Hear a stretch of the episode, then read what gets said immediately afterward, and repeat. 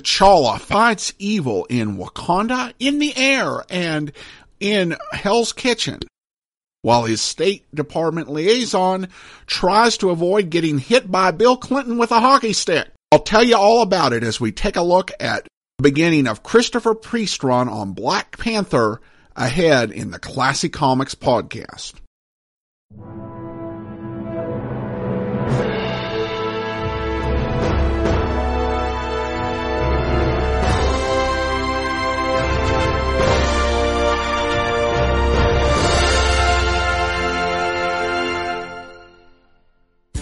Welcome to the Classy Comics Podcast, where we search for the best comics in the universe. From Boise, Idaho, here is your host, Adam Graham. T'Challa, the Black Panther, was the first black superhero. He was introduced in the pages of Fantastic Four by Stan Lee and Jack Kirby back in 1966. He begins by kidnapping the Fantastic Four. Good heroic opening if I've ever heard of it. But it's only to test them to see if they would be able to help him with uh, the problems he's going through in his nation of Wakanda. He later makes a big appearance with Captain America, which leads to him joining the Avengers and becoming a long-term character there, as he would appear repeatedly as a member of the team and as a guest star in other books. His own series would be a bit more challenging, though would definitely have some highlights. His first solo series wasn't in his own book, but in the series Jungle Action, and with the story Panther's Quest by Jack McGregor. The series saw him trying to stay alive against Eric Killmonger, a Wakandan expatriate who returned hoping to claim the throne and the power of Wakanda for its own. The story had striking art. It also had some very uh, dark moments, as well as a certain reflectiveness. Many consider it Marvel's first graphic novel. This multiple part story told over two years. After the cancellation of Jungle Action, Black Panther got his own series written by Jack Kirby, who also did the art. This was a lot more adventure, fun sci-fi uh, than the uh, Jungle Action. And he'd also get a mini series, as well as a few more scripts by uh, McGregor, who would uh, create some sequels to his original story in the 70s. He continued to be a pretty low profile character until the 1990s. And perhaps the best thing to happen to Black Panther was Marvel going bankrupt. This led to Marvel Knights, where Marvel outsourced comics for characters who were kind of low profile, including uh, Daredevil, Punisher, the Inhumans. Yes, pushing the Inhumans has been going on that long, and uh, Black Panther was among them. African American humor writer Christopher Priest was brought on to write the series. His status as a comedy writer shows throughout. He made many changes and expansions to T'Challa's world and also redefined the character. Everett Ross, played by Martin Freeman in the upcoming movie, was created by Priest. So we'll take a look at the series. We'll start by looking at his take on the characters and before we get into the plots. Everett Ross is uh, Priest big innovation. It was his idea that the comic book readership, which was predominantly white Americans, needed a character who could be a bridge to uh, T'Challa, who's of course an African. For that reason, he creates Everett Ross, and Ross is hilarious. He can also be frustrating. Ross is the primary storyteller in the book, and he is a bit scatterbrained, uh, to put it uh, mildly. He tells the stories in whatever uh, order uh, occurs to him. It's kind of a thought for thought storytelling process. I have to admit that it probably was a bit maddening if you were getting this book one issue at a time.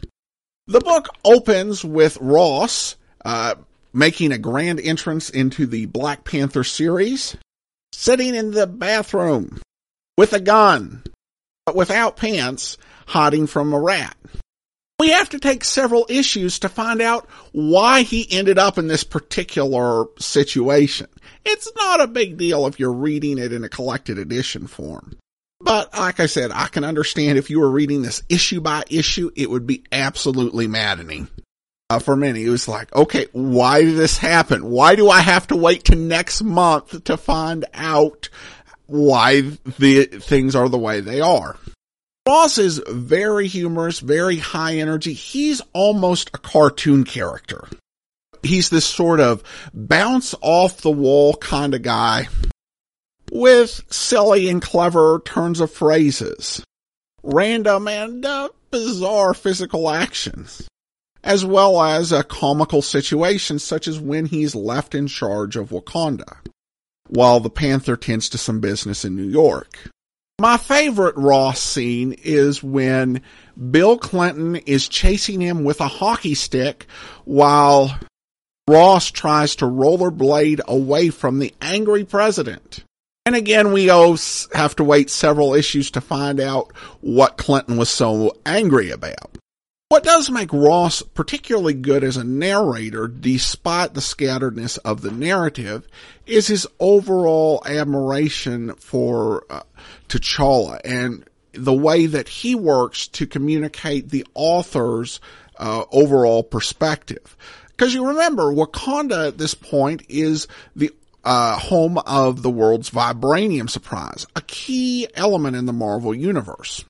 And Priest's view of T'Challa, I think, is summed up pretty well in issue 12. Uh, and it's over a splash page where a giant flying submarine has come out of the East River. Ross refers to uh, T'Challa as the client, and uh, he writes, the thing people keep forgetting about my client is, well, he's a king. He's not just another nut job in tights. He's a full bird monarch from one of the most technologically advanced nations on the planet. And somehow we keep forgetting that. I mean, if there is a guy who is totally capable of hiding an amphibious craft the size of the Jupiter 2 in the East River, well, a guy other than Prince Namor, my client would be it there were over 150 heavily armed Wakandan Special Forces group soldiers on board. How long had they been there just waiting for the king's go call is anybody's guess. But the lump in my throat told me for all we knew the client could have parked 300 of these all over the country. The main difference between King T'Challa and Prince Namor is the attitude. Either of them could park an army in our backyard and it'd be all over before we knew what hit us. The King of New Jersey had declared war on the United States of America, but what nobody actually realized, he was totally capable of fighting it and maybe even winning it. This uh, goes to uh, build, I think, a lot of the impression of uh, Black Panther as a legitimate uh, hero and someone not to be trifled with. Other things that were introduced uh, are the Dora Milaje. Uh, and essentially, these were two karate expert teenage girls who were from rival Wakandan tribes who served as T'Challa's bodyguard as well as traditionally being uh, wives in waiting. Though it's made clear T'Challa had no intention of taking advantage of them in that way. And actually, the only really interesting thing to happen with them was when uh, T'Challa was under uh, influence. He thought uh, one of them was his ex-fiancee and kissed them, leading her to believe that they were engaged, which ultimately led to her doing something that had T'Challa dismiss her. Well, I think from a writer, uh, part of the reason that she was dismissed is that they just were not interesting. So in the latter portion of the book, we get a new uh, member to replace the departed one, and that is uh, a young woman who calls herself Queen Divine Justice. She was uh, Wakandan born, but uh, actually uh, raised up in Chicago and became a bit of a social activist. And Priest manages to poke some fun at that and gets away with it because it was the 1990s. He's a fun character and I think definitely adds something to the book that the other uh, girls did not quite have. There are other characters too that don't quite have much purpose. There was Zuri, who is a long-time ally of, of T'Challa's. He's a huge guy. He has to be about eight foot tall. He's got proportions very similar to Thor when they are in the same panel, other than provide a humorous moment every few issues. Now, in terms of plot, the first 12 issues are a pretty well connected story, even though they ended up originally published in a couple different trade paperback. The first was The Client, which essentially had the first five issues. The first part of the story finds the Panther in the United States after a child was killed who was involved in a charity that the Panther had sponsored. His investigation leads to the involvement of Mephisto, a malevolent being who is at times portrayed as the Marvel Universe's version of Satan, and at times kinda not. In this version, I think it's more of a kinda not situation. He's clearly malevolent, very dangerous, and ends up taking T'Challa and Ross to a hellscape environment. Though he did first give Ross a pair of pants and with no strings attached. However, this whole thing actually had been a plot to overthrow T'Challa's government and put a mad, uh, phony religious leader named Achebe in charge. Achebe was several bricks short of a full load. Wakanda had chosen to take in refugees from a war torn country and Achebe had been among them. This led to some resentment at home, which was then exploited and ended up putting Achebe in charge. The next half of that first year was dedicated to finding out who exactly was uh, behind this. And it ends up being a kind of uh, complicated political conspiracy involving organized crime, some actors within the U.S. government, and led to T'Challa making some accusations at the United Nations, which Bill Clinton got angry at Ross for T'Challa doing it and wanted to get him to recant them.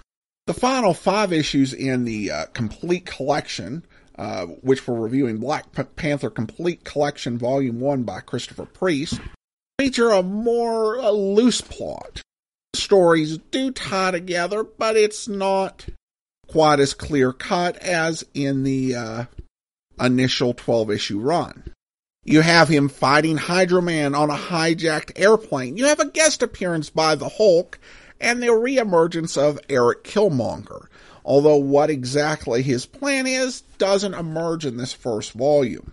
There's also an effort to kill T'Challa in Hell's Kitchen, with someone having enlisted a lot of Marvel's 1970s street level uh, villains, such as Cottonmouth, Stiletto, Cockroach, in order to finish off the Panther. But as the villains gather at the end of issue 16, we're introduced with the heroes who will stand with T'Challa. And uh, you have a very cool spread featuring Luke Cage, a Falcon, and Iron Hand. It's an awesome uh, close to issue 16, and issue 17 has a very solid fight. The art within the first 17 issues of this collection is uneven. There was a lot of different artists who worked on this. It started with Mark Texeira. Texeira's art has a kind of realistic uh, quality to it, but also there are some weird looks on faces and some very odd things about it. The story then goes to more traditional artists, but quite a few pencilers in a short issue. We've only got 17 issues in this volume, and there were a total of five or six different pencilers on this. So you see a wide variety of art styles. Probably Joe Jusko's was the best, with very vibrant uh, drawings that look cutting edge for the time, but also uh, done in such a way that they're very attractive to look at. The book still features a lot of excesses of 1990s art with a little bit of over muscling here and there, and the plots do have some problems. I don't, for example, really understand the issue where a local black politician is trying to set up a rally with T'Challa without his permission, and there's the police trying to stop him from speaking, even if it leads to a riot. And then Ross has some coherency issues of his own at times. I wouldn't uh, recommend the comic for young readers. It mostly stays out of the gutter, but there are some issues that have a moment or two you might not want to show to your eight or nine year old, though it four swears gore and overall remains pretty enjoyable. So I would gladly rate Black Panther The Complete Collection Volume 1 by Christopher Priest a classy comic, despite its few problems. Alright, that's it for now. If you have a comment, email it to me, classiccomicsguy at gmail.com. From Boise, Idaho, this is your host, Adam Graham, signing off.